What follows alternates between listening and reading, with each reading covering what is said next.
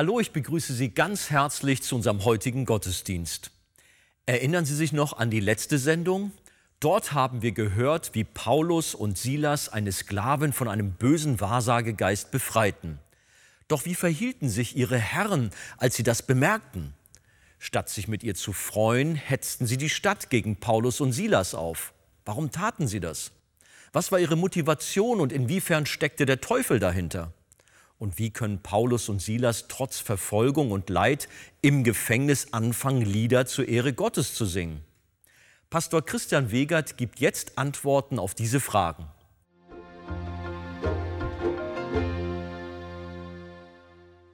Ich lade euch ein, dass ihr mit mir aufsteht. Apostelgeschichte 16 von Vers 19 bis 25 lesen wir zunächst. Als aber ihre Herren sahen, das waren die Herren der Magd, die von einem bösen Geist kurz zuvor befreit wurde, als aber ihre Herren sahen, dass die Hoffnung auf ihren Gewinn entschwunden war, ergriffen sie Paulus und Silas und schleppten sie auf den Marktplatz vor die Obersten der Stadt. Und sie führten sie zu den Hauptleuten und sprachen, diese Männer, die Juden sind, bringen unsere Stadt in Unruhe und verkündigen Gebräuche, welche anzunehmen oder auszuüben uns nicht erlaubt ist, da wir Römer sind. Und die Volksmenge stand ebenfalls gegen sie auf.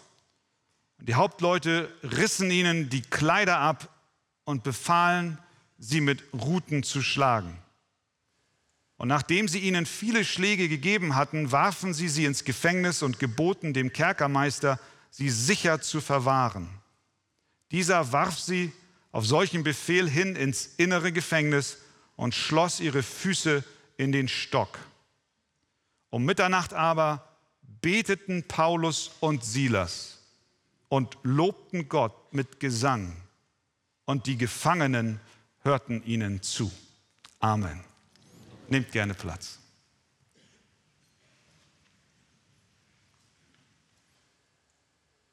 Paulus und Silas waren auf Missionsreise in der Stadt Philippi. Das Evangelium hatte den alten Kontinent erreicht und brachte sogleich großartige Frucht. Aber was passiert, wenn Gott etwas Großes tut? Der Widersacher, der Teufel, schläft nicht, sondern beginnt unmittelbar und sofort gegen anzuarbeiten. Und so war es auch hier in Philippi. Denn als die vier Missionare eines Tages zum Beten gingen, begegnete ihnen eine Magd, mit einem bösen Geist. Sie war von einem Dämon besessen und sie schrie. Diese Männer sind Diener des höchsten Gottes, die uns den Weg des Heils verkündigen. Der Teufel hatte sich verstellt und wollte sich unter die Missionare und ihren Dienst mischen. Er ließ diese Frau, die besessen war, die Wahrheit sprechen, denn tatsächlich stimmte es ja, dass sie Männer Gottes waren, Diener des Höchsten, die den Weg des Heils verkündigten. Die Frau sagte die Wahrheit und doch war sie nicht auf Gottes Seite. Diese Strategie wendet der Teufel immer wieder gerne an. Er unterwandert die Christenheit, bis er in ihre Gemeinschaft aufgenommen wird, um dann zu tun, was er will. Aber Paulus erkannte diese Masche. Er wurde unwillig und er sprach zu dem Geist, der in dieser Magd wohnte, ich gebiete dir in dem Namen Jesu Christi von ihr auszufahren. Und in dem Moment fuhr der Geist von ihr aus. Halleluja. Satan war mit seiner subtilen Unterwanderung nicht weit gekommen. Der böse Geist war entlarvt, die Magd war frei und die Absichten des Teufels offengelegt. Also musste ein Plan B her. Und der lautet Verfolgung. Vers 19. Als aber ihre Herren sahen, dass die Hoffnung auf ihren Gewinn entschwunden war, ergriffen sie Paulus und Silas und schleppten sie auf den Marktplatz vor die Obersten der Stadt. Mit der Verfolgungsstrategie hatte der Satan keinen Blumentopf gewonnen. Das war in der Apostelgeschichte immer wieder der Fall. Immer wenn die Christen verfolgt wurden, geschah genau das Gegenteil dessen, was die Verfolger beabsichtigten zu erreichen. Statt dass die Gemeinde dezimiert wurde, legte sie an Zahl zu. So war es in Kapitel 4. Die Gemeinde wurde verfolgt, das Ergebnis war Wachstum. So war es in Kapitel 5. Die Apostel wurden gefangen genommen und wir lesen, in jenen Tagen aber wuchs die Zahl der Jünger. Stephanus wurde gesteinigt, die Christen zerstreuten sich im ganzen Land. Und was taten sie? Sie zogen umher und verkündigten das Wort des Evangeliums. Petrus wurde gefangen genommen. Nach seiner Freilassung lesen wir in Kapitel 12, das Wort Gottes aber breitete sich aus und mehrte sich. Im Laufe der Apostelgeschichte sahen wir immer wieder, dass die Strategie des Teufels, die Strategie Nummer zwei, nämlich Verfolgung, nie zur Auslöschung der Gemeinde geführt hat, sondern genau das Gegenteil erreicht hat. Die Gemeinde wächst. Und auch hier sehen wir wieder dasselbe Muster. Satan versucht mit allen Mitteln das Evangelium von Jesus Christus einzudämmen, Steine in den Weg zu legen. Erst versucht er es mit subtiler Unterwanderung durch eine besessene Magd, dann zieht er die Daumenschrauben an, versucht es mit Verfolgung, aber auch dieser Plan muss scheitern, denn Gott drehte den Spieß um. Gott kommt, liebe Geschwister, ich sage, Gott kommt immer zum Ziel. Er regiert, er hält die Zügel in der Hand. Und der Teufel kann nur so viel tun, wie Gott zulässt, dass er es tun kann. Und doch wirkt sich die Verfolgung spürbar und schmerzhaft auf die Gläubigen aus. Paulus und Silas werden ergriffen und auf den Marktplatz der Stadt geschleppt.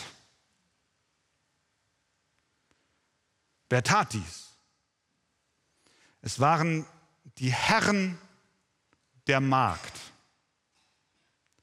Wir können auch sagen, die Herren der Sklaven. Sie waren eine Art Zuhälter. Sie verdienten sich Geld. Sie verdienten sich leicht Geld durch den Geist, der in dieser Frau wohnte und Zukunft vorhersagte. Vers 19. Als aber ihre Herren sahen, dass die Hoffnung auf ihren Gewinn entschwunden war, ergriffen sie Paulus und Silas und schleppten sie auf den Marktplatz vor die Obersten der Stadt. Nachdem die Magd von ihrem bösen Geist befreit war, sahen ihre Herren dass ihnen Geld durch die Lappen geht. Ihnen war das Mädchen ganz egal. Sie waren nur auf ihren persönlichen Profit aus. Statt sich zu freuen, dass diese arme Kreatur jetzt frei ist, wurden sie zornig. Ihr Lieben, die Bibel hat absolut recht, wenn sie sagt, dass Geld sich in den Weg geistlichen Lebens stellen kann. 1. Timotheus 6, Vers 10. Denn die Liebe zum Geld ist eine Wurzel, aus der alles nur erdenkliche Böse hervorwächst. Das sehen wir hier.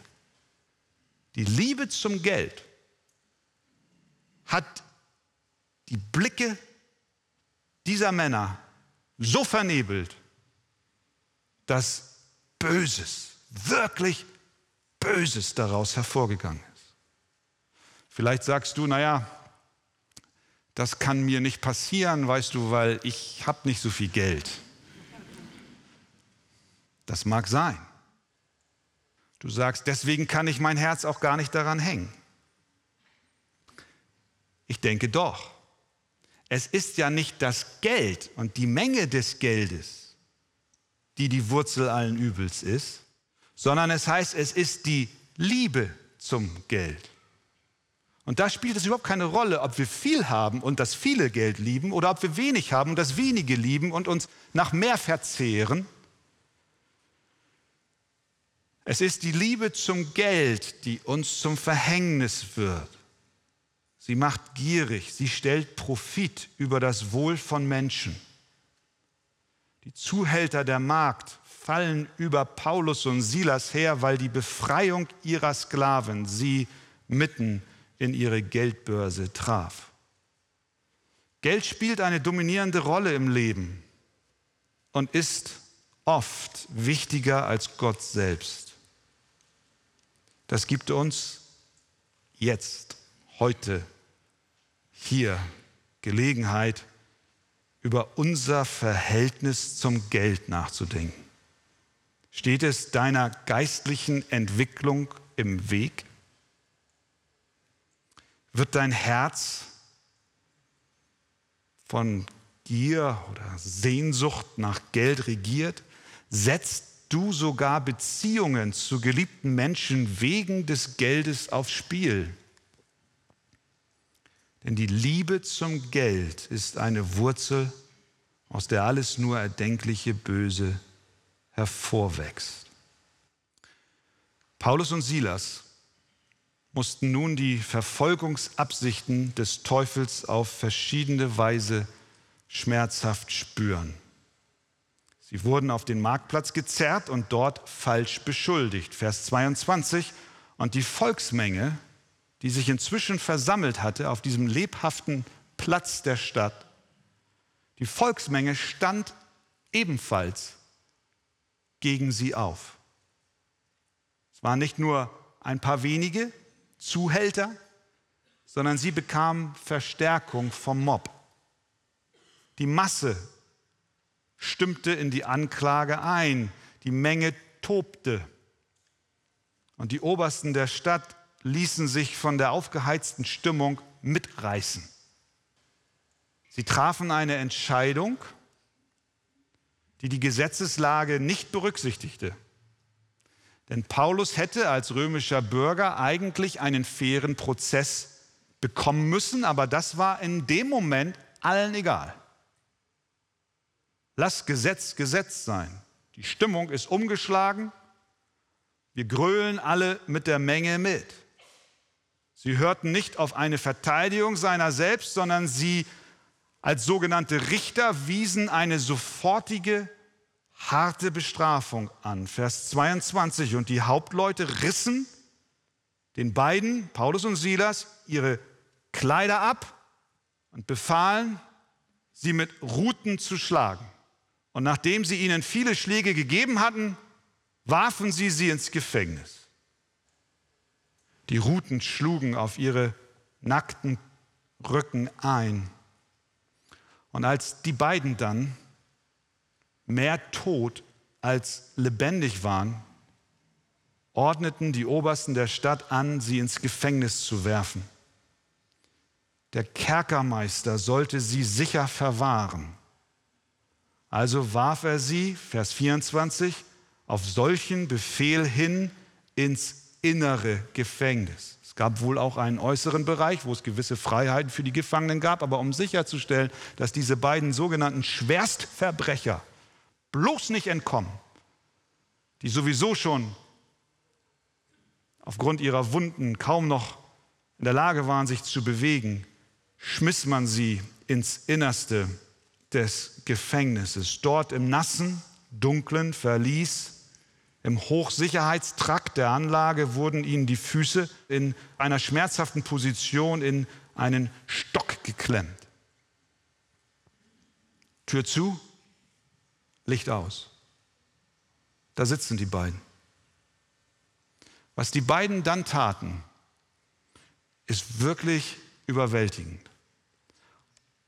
Und mit menschlicher Weisheit nicht zu erklären. Vers 25. Um Mitternacht aber beteten Paulus und Silas und lobten Gott mit Gesang.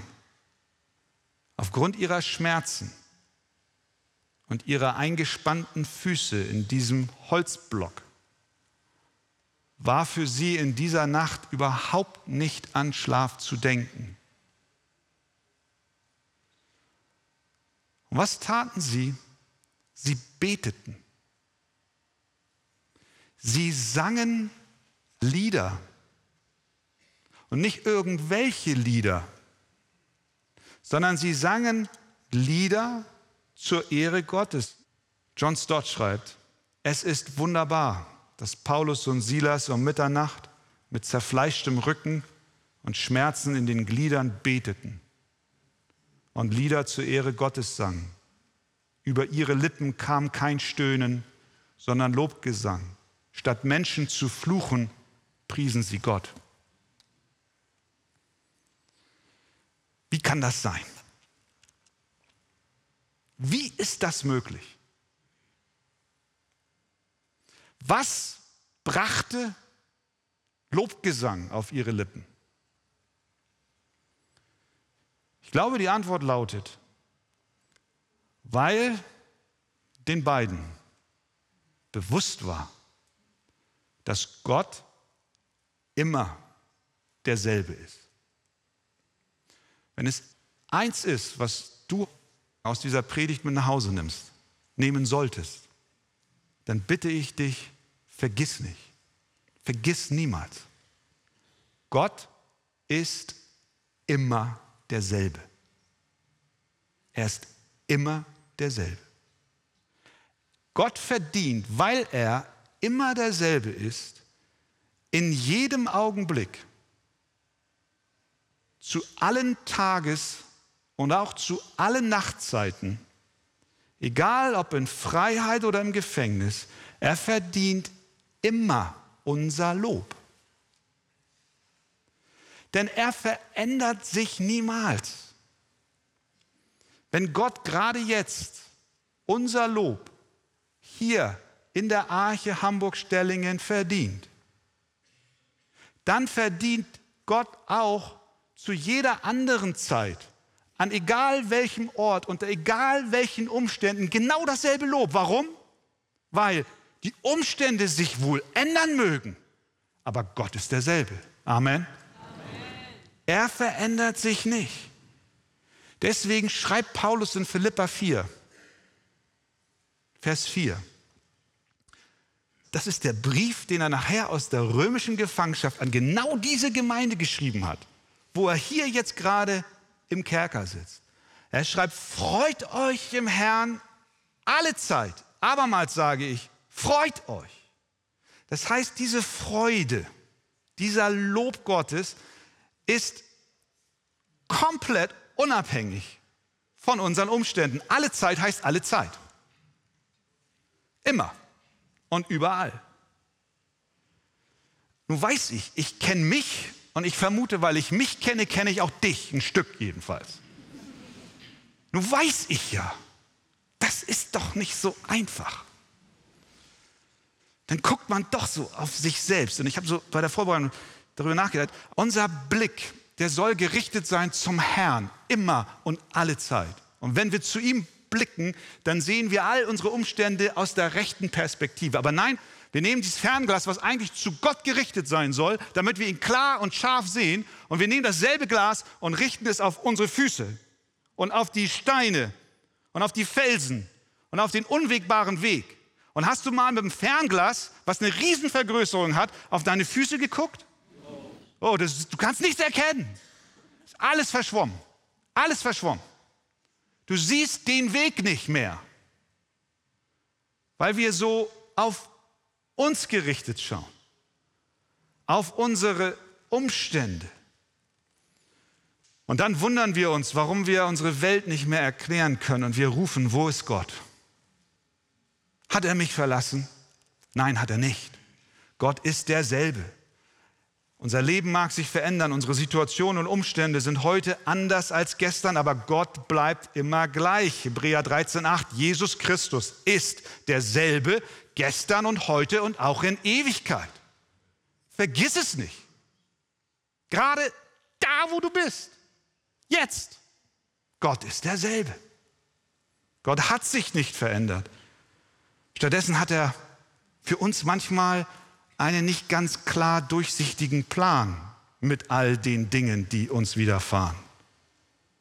Sein Wort sagt es uns in Römer 5, aber nicht nur das heißt es dort, sondern wir rühmen uns auch in den Bedrängnissen. Wie können wir uns den Bedrängnissen rühmen? Weil Gott etwas vorhat, nämlich dass die Bedrängnis standhaftes Ausharren bewirkt. Dieses Ausharren aber Bewährung, die Bewährung aber Hoffnung, die Hoffnung aber lässt nicht zu Schanden werden, denn die Liebe Gottes ist ausgegossen in unsere Herzen durch den Heiligen Geist, der uns gegeben worden ist. Und ich glaube, ihr Lieben, warum Paulus und Silas im Gefängnis in der Nacht Gott loben konnten, war, weil sie in die richtige Richtung schauten. Weil sie wussten, Gott kann etwas Großartiges aus dieser Situation bewirken. Deswegen haben sie in der kalten Gefängniszelle den Herrn von ganzem Herzen gelobt. Sie wussten, sie wussten, Gott ändert sich nicht. Sie ließen nicht zu, hör mal, sie ließen nicht zu, dass ihre Erfahrungen und ihre Umstände ihr Gottesbild definieren, sondern sie ließen die Wahrheit, die Gott in seinem Wort offenbart, ihr Gottesbild definieren. Und wie oft sind wir in der Gefahr, Gott zu definieren aufgrund unserer Umstände. Paulus gibt uns im zweiten Korintherbrief einen wunderbaren Einblick in diese so tiefe geistliche, aber auch hilfreiche Wahrheit. Er schreibt dort den Korinthern Folgendes. Wir werden überall bedrängt, schreibt er, aber nicht erdrückt. Wir kommen in Verlegenheit, aber nicht in Verzweiflung. Wir werden verfolgt, aber nicht verlassen. Wir werden niedergeworfen, aber wir kommen nicht um. Warum, Paulus? Wie kommst du dazu, so glaubens- und hoffnungsvoll zu schreiben? Was ist deine Motivation? Er gibt sie uns ein paar Verse weiter, ab Vers 16. Da zeigt er uns, in welche Richtung er blickt. Darum schreibt er, jetzt kommt die Erklärung, darum lassen wir uns nicht entmutigen, sondern wenn auch unser äußerer Mensch zugrunde geht, so wird doch der innere Tag für Tag erneuert. Warum? Denn unsere Bedrängnis, die schnell vorübergehend und leicht ist, verschafft uns eine ewige und über alle Maßen gewichtige Herrlichkeit. Sehen wir das? Er schaut in die ewige Herrlichkeit, die allein bei Gott zu finden ist. Und dieser Blick hoch zu Gott lässt ihn selbst im Gefängnis mit offenem Rücken und schmerzenden Gliedern mitten in der Nacht den Herrn loben. Und ihr Lieben, das ist kein Psychotrick. Gott will es uns schenken. Und wir dürfen uns darin üben. Und ich, ihr Lieben, bin der Erste, der es nötig hat, sich immer wieder daran zu erinnern. Herr, hilf mir in den Nöten meines Lebens, dass ich in die richtige Richtung schaue. Denn du, Herr, bist derselbe. Du veränderst dich nicht. Amen.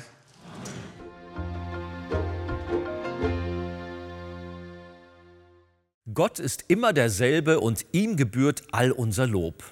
Möchten Sie weiterführende Informationen zu diesem Thema? Dann lesen Sie in dem Buch Das Evangelium kennen und genießen von Pastor Wolfgang Wegert das Kapitel Ein barmherziger Gott. Dort finden Sie vertiefende Ausführungen zu Inhalten der Predigt. Auf Wunsch erhalten Sie ein Exemplar kostenlos. Wir freuen uns über jeden Kontakt zu unseren Zuschauern. Sie erreichen uns per Brief, E-Mail oder zu nachfolgenden Zeiten unter der eingeblendeten Telefonnummer. Näheres zur evangelisch reformierten Freikirche Arche finden Sie im Internet. Viele Zuschauer teilen uns ihre Freude über die Fernsehkanzel mit, am Telefon, per Brief oder E-Mail. Sie spenden Geld, damit wir die Sendungen produzieren und ausstrahlen können. Dafür sage ich allen ein ganz herzliches Dankeschön.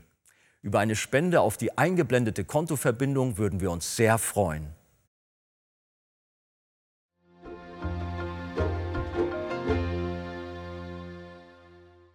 Liebe Zuschauer, wie Sie wissen, ist die Arche weltweit auf verschiedenen Missionsfeldern tätig und hilft Menschen in Not nachhaltig und effektiv besonders auch Kindern, die unter Armut, Krankheit, Bildungsmangel und Obdachlosigkeit leiden. Helfen auch Sie mit, diesen Kindern zu Weihnachten eine große Freude zu machen und unterstützen Sie unsere Aktion Hoffnung für Kinder. Einen Einblick in diese Arbeit gibt Ihnen der folgende Kurzfilm. Mit Ihrer Spende machen Sie diese wichtige Hilfe möglich. Wir sagen Ihnen herzlichen Dank.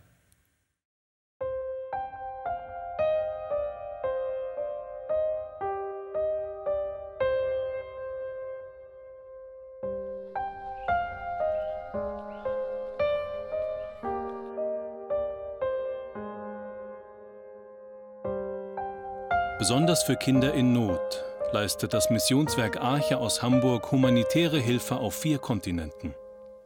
In Brasilien, Indien, Myanmar, Afrika, in der Ukraine und in Russland werden Suppenküchen sowie verschiedene Projekte für Waisen- und Straßenkinder unterstützt. Bedürftige und kinderreiche Familien werden mit Lebensmitteln versorgt. An Weihnachten sollen wieder viele sonst traurige Kinderaugen strahlen. Mit der Aktion Hoffnung für Kinder werden von der Arche Tausende von Weihnachtspaketen mit Grundnahrungsmitteln, Süßigkeiten, Hygieneartikeln und Spielzeug vor Ort verteilt. Daher kommt die Hilfe genau dort an, wo sie am nötigsten gebraucht wird.